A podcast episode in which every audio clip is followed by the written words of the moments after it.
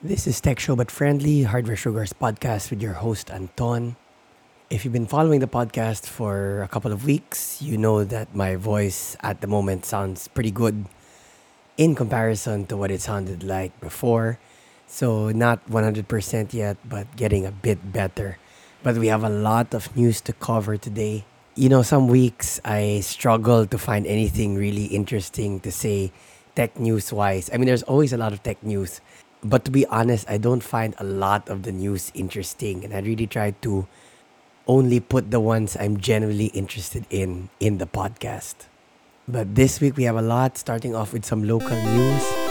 So apparently, one of the local esports empires was built on alleged tax fraud.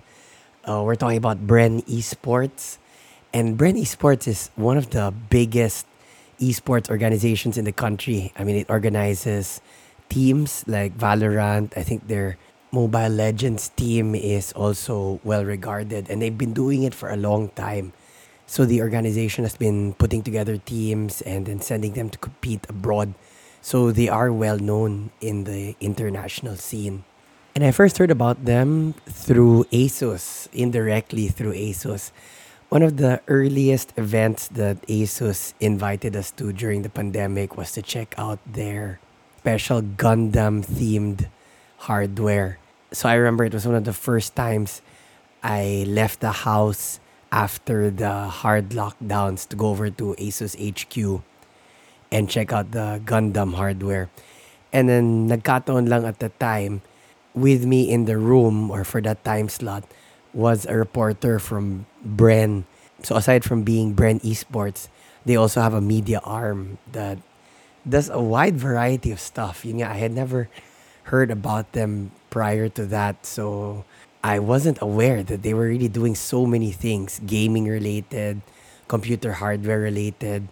And it really piqued my curiosity because the reporter they sent was brand new with the organization, but sort of the media person with her wasn't. So I was kind of eavesdropping as he was relating to her who's behind Bren Esports and Bren Media, Bren TV. I don't know exactly what they call their media arm.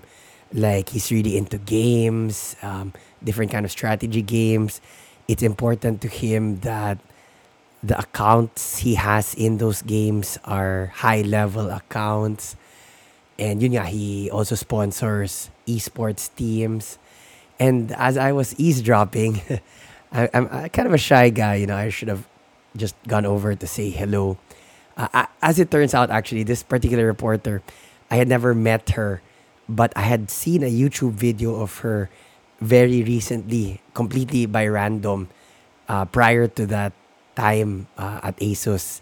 The YouTube video was that she was putting together a PC for the first time. And, you know, those kind of videos are a dime a dozen on the internet. But she had charisma. Like, you're watching her. It's not like she was the most technically proficient. She was very upfront. This is the first time I'm doing this. You know, I'm not super techie. But you wanted to watch her, which is like the number one most important thing as a creator, right? So she kind of stuck in my mind. And then I ran into her at ASUS. And she's with Bren Media. And then the guy behind Bren Media just sounded so interesting. I mean, there's this guy who's just like throwing money left and right, and he's a super gamer. And it really seemed like games were very important to him. And I really remember thinking, who is this guy and how did he make his money? Because the only other comparable team that I could think of in the local scene is the team of Mineski. So at least in Mineski, again, internationally well-regarded. They have a bunch of teams. Their standing here and abroad is well-known. But it's very clear where they made their money and their connection to gaming. I mean, obviously, they had a lot of LAN cafes prior to the pandemic. You hear Mineski has a great esports team. You're a little bit like, okay, wow, that's great for them, right? I mean, there must be a lot of money in the LAN cafe scene. Pero hindi ganun kalayo from their primary business to branching out to esports teams. But you hear Bren Esports, and I had no idea what the business actually was. What was the source of the money behind all of this? spending on esports teams and whatnot. Because, I mean, to be frank, I can't quite imagine esports teams themselves being or making money. I mean, yes, you can get sponsors. Yes, you can get kind of like an offshoot of their celebrity. So you have content based on that. But it also takes a lot of money to run esports teams. The players, the coaches, the organization behind it, the training, sending them abroad. So the economics of having an esports team, I don't think is self-sufficient yet. I mean, an esports team on its own in the Philippines. So they must have had some kind of business, a well-earning business, I thought to myself at the time. And, you know, from that point on, I always wondered, just idly, like, where does this money come from?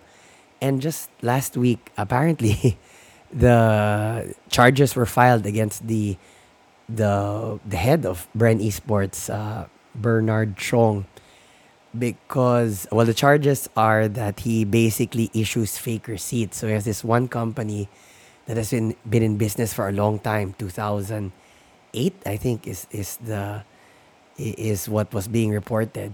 And so basically, because as a business, if you have receipts, you can claim those receipts as expenses. So you don't need to pay taxes on them. So there's VAT input, and it's a business expense kind of thing, very simply put.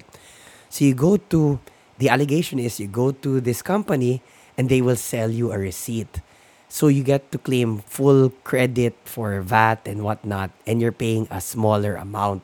And actually, if you think about that, the cascade effect doesn't make sense from the part of the selling company, because now they have to report income, right? Pero sila na bahala dun. Either they don't report it or they have some other means.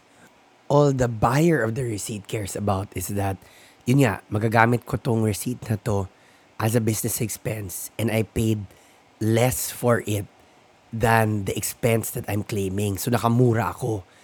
And apparently, it has been going on for so long and so many other businesses have bought from them. The total taxes that were evaded because of this one company was like in the amount of 50 billion pesos. And if this is the primary business of Bren Chong, apparently it was wildly successful because yun nga, he had a lot of money to spend on his gaming, on his esports teams, on other things. Because I only realized after I started researching for this podcast, when I thought that this would be an interesting news item to include, is that he was also the guy behind Lyka. So Lyka was this failed social media. It wasn't an app. It was like a social media platform. So similar to Facebook where you could post content. But Lyka's thing was that you earn gems based on how many people interact with your content. And those gems could be converted into real fiat money. And I had heard about Lyka before, and to be honest, I was little interested in it, but we never got on Lyka. It eventually collapsed because about, I think, a year and a half ago, Bren Chong was also accused of importing drugs into the country. So this is a real rabbit hole that they kind of stumbled into. I'm not sure if around that same time Lyka collapsed, like as a viable platform. It was kind of related nga to some kind of failed drug importation. But I didn't make the connection between the name Bren Chong and Bren Esports. Although just this week also, the Court of Appeals dismissed the drug importation complaint against Bren Chong, saying that the particular company that was being accused of the drug importation, he was no longer a part of. So they were able to submit evidence showing that, you know, at the time that these drugs were allegedly imported, matagal nang wala na si Bren Chong dun sa company na yun. So a happy legal victory for him on one hand, but in the same week, there are criminal charges filed against you. Apparently, he hasn't been in the country for quite a while. I think the DOJ is labeling him a fugitive for justice because that whole drug importation thing was a while back. But yeah, it's wild. So after 2 years or so, or 2.5 years, I've at least finally know what the main business of the guy behind Bren Esports was. But If you take a look at the press releases, the Bren Esports teams are still active. They make no mention of the cloud under which their founder is operating on.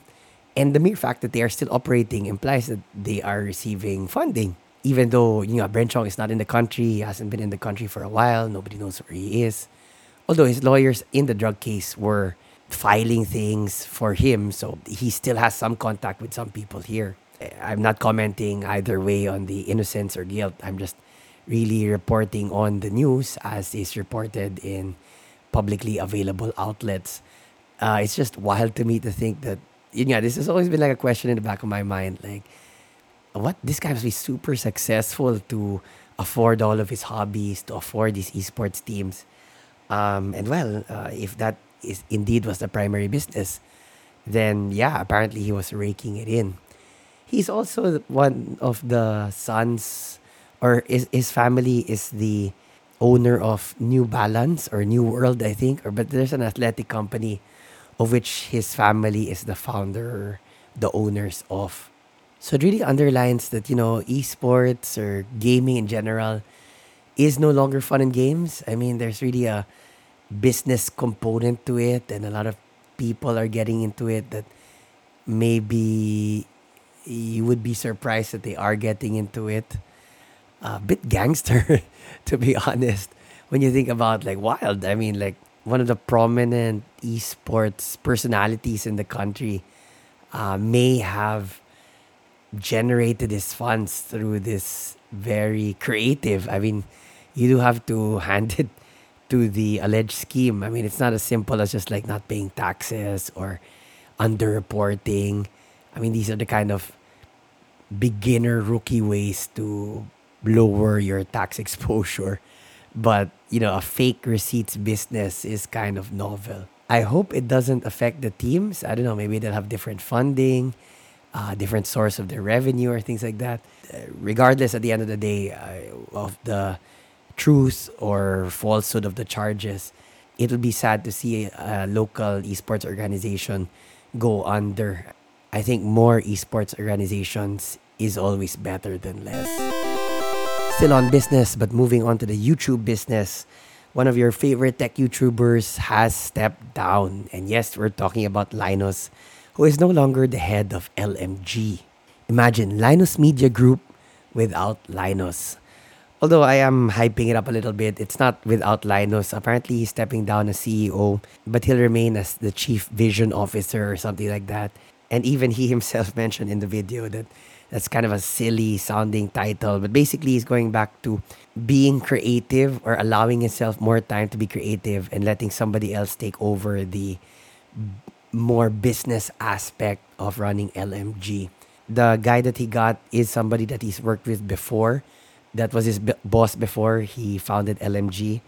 And actually, I'm super impressed by that move. Not threatened at all that, you know, this is a company that I built, but not threatened to hand it over to somebody. And I think it really shows a lot of honesty on his part, a lot of know thyself, that at a certain point, I just can't bring the company higher. My abilities don't lean towards that aspect. And it's not fun for me anymore. He was saying that a lot of the things that have been bothering him really haven't gone away. So he decided to make changes. I don't expect things to change from the creative perspective. If anything, I think they'll probably get better because he'll have more time to devote to the videos and the kind of wacky ideas, the zaniness that we've come to expect from LTT videos. I am kind of curious, like, behind the scenes, how they're going to navigate the budget. Because again, yun nga, LTT is known for these, like, oh, we need to 3D print this custom CPU cooler, which we're going to mount to a table. I mean, you know, these kind of like off-the-wall projects that, depending on what you want to do, can cost a lot of money. They got an entirely new space for their new testing labs, which are still getting off the ground. So I don't think any of that will leak out into the videos, but just from a business perspective, I'd be kind of curious to see how that plays out, if the new CEO will show more financial restraint. Because while Linus was distracted by the business side, at least he was still the one calling the business shots. So if he wanted something for a video, nobody would tell him no. If he wanted to set up a lab, which is like crazy expensive, no one would tell him no. But now, someone is authorized to tell him no. And again, that just really goes back to props to him for having the guts to say, okay, yeah, that's what being CEO means. And you can pull that trigger. I'm giving you the gun, which you can pull. But good on Linus for figuring out that this is the way that I want to go. Moving on to another tech YouTuber in the state, Jayz2Cents had to delete a video, had to unpublish a video. So this is the 4060 Ti review video of theirs. Apparently it only came out last Wednesday, but it got pulled right away. The context of the video was that Jay was not involved at all. Apparently he just had major surgery. So he was not the host. I don't think he was involved in the data collection even. And he had not seen the video before it went live. But apparently the video was a bit controversial in the sense that it was too flattering, in a sense, to the 4060 Ti card, which we'll talk about in a little bit. The comparisons weren't exactly on point.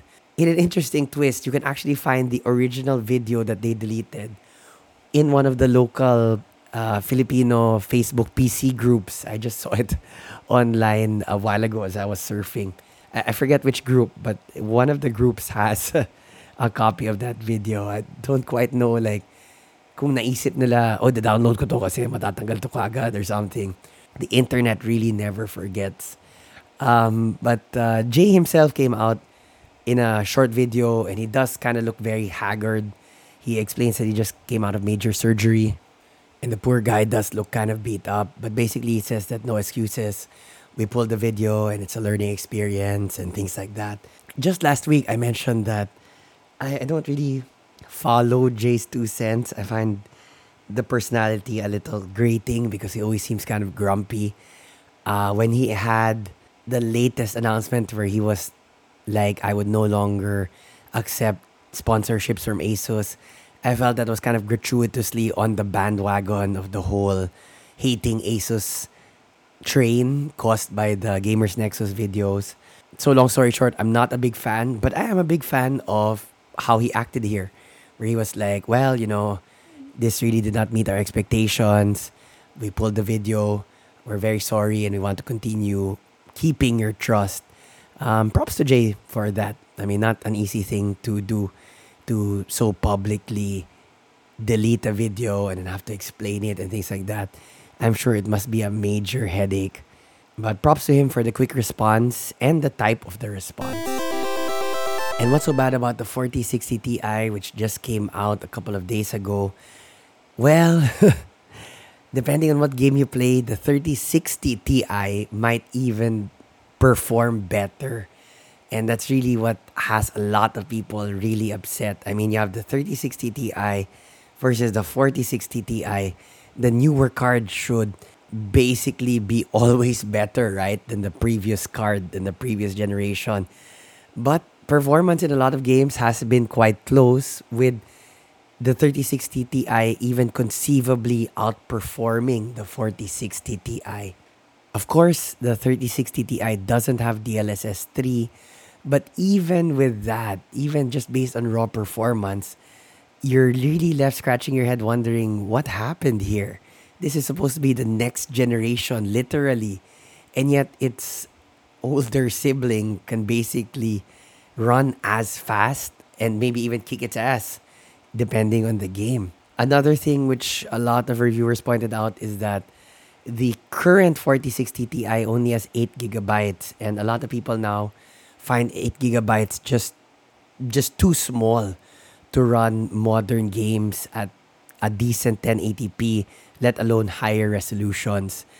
I haven't really tested that for myself. Like, is 8 gigabytes just too little anymore?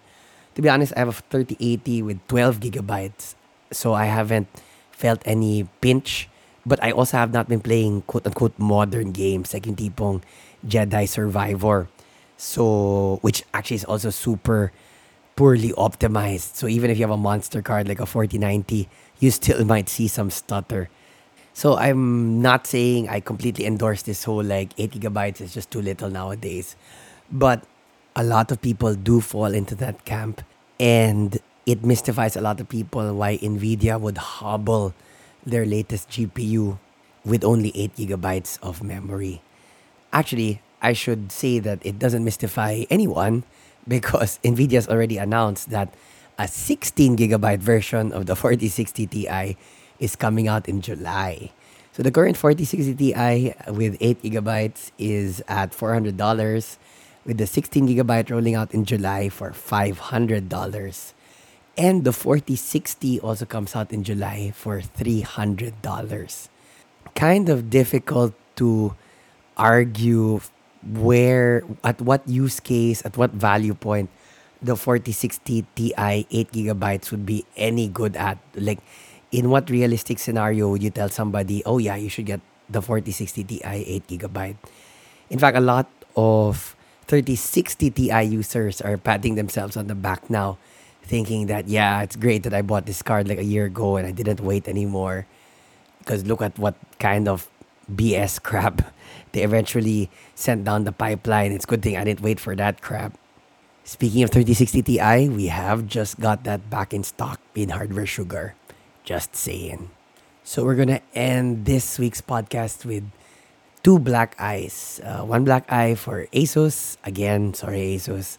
And one black eye for MSI. And the first black eye goes to ASUS because about a week ago, apparently there was a mass crippling of ASUS routers where for some reason they just wouldn't connect to the internet, and a couple of days later the reason was found. Basically the routers were trying to download updates and they were getting a corrupted version of an update, so it was being stored in memory and then they were running out of memory, and then this caused it to be unable to connect to the internet. Or in an even more simplified version, they kept getting garbage from the central server, which eventually caused garbage to pile up with the router, which resulted in the router not being able to connect to the internet.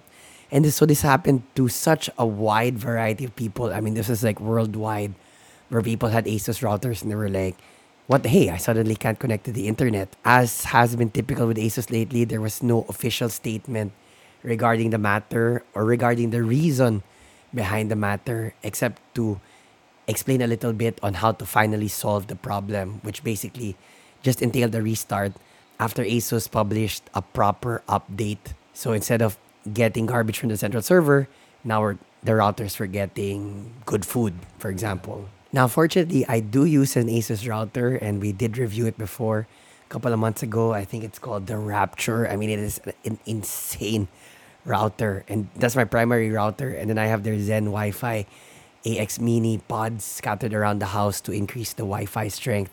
So basically, my house is an all ASUS show for internet connectivity.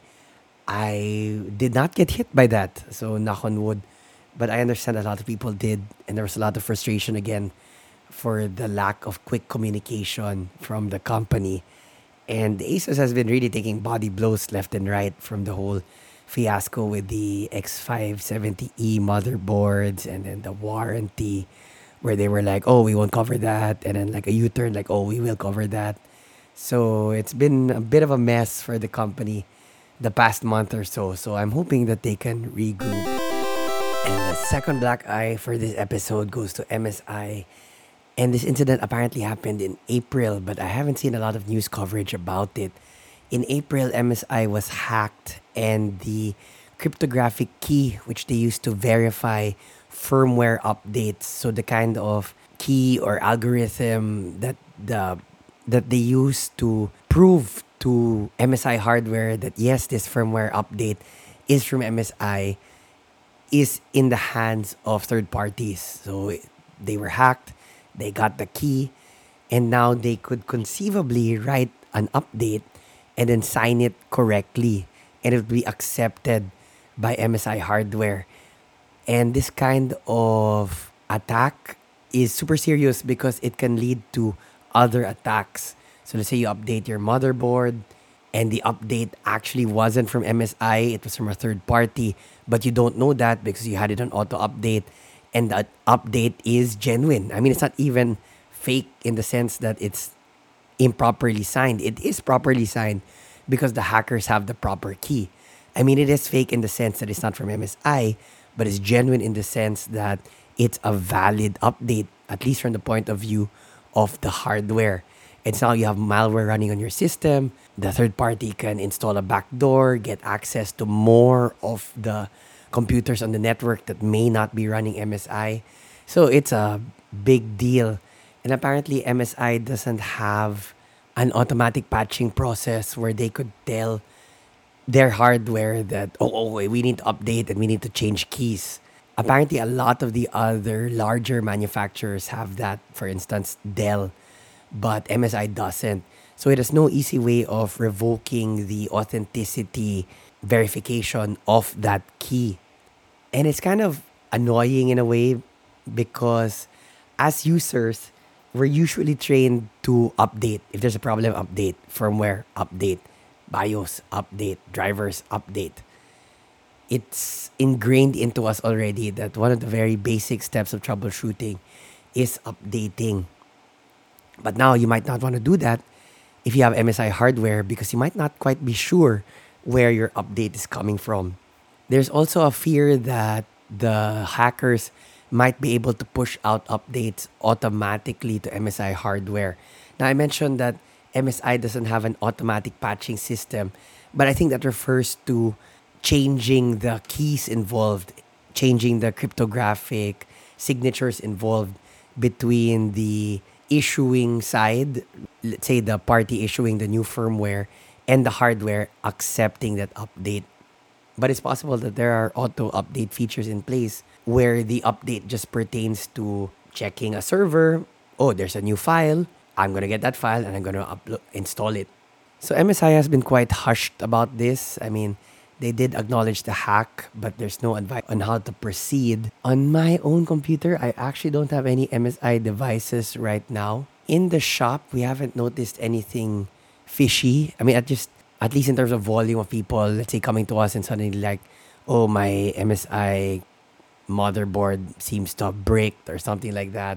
Or I'm experiencing weird behavior with my system. Also, no major reports that I could see online that there's been a rash of infiltrations into systems with MSI hardware. But it is good to keep in mind that you might not want to update currently any MSI hardware that you have, or at least double, triple check that the update really is coming from MSI. Yeah, so a lot of different companies nowadays in the PC space having a lot of issues but not really communicating with their customers on those issues. And I mean, I like ASUS as a company, but I don't think they would have been as upfront, and a lot of people would even claim that they weren't upfront with the whole motherboard debacle if Gamers Nexus hadn't been so on point with it. Definitely, I think, because now they're saying that yes, it is covered by warranty if suddenly your processor goes up in smoke and you're using an ASUS motherboard. But initially, it wasn't covered by warranty. And I do think that Gamers Nexus was instrumental in making them change their minds. So, a lot of news this week. A lot of interesting news.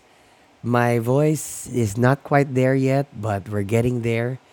Thanks so much for listening to another episode of Tech Show But Friendly.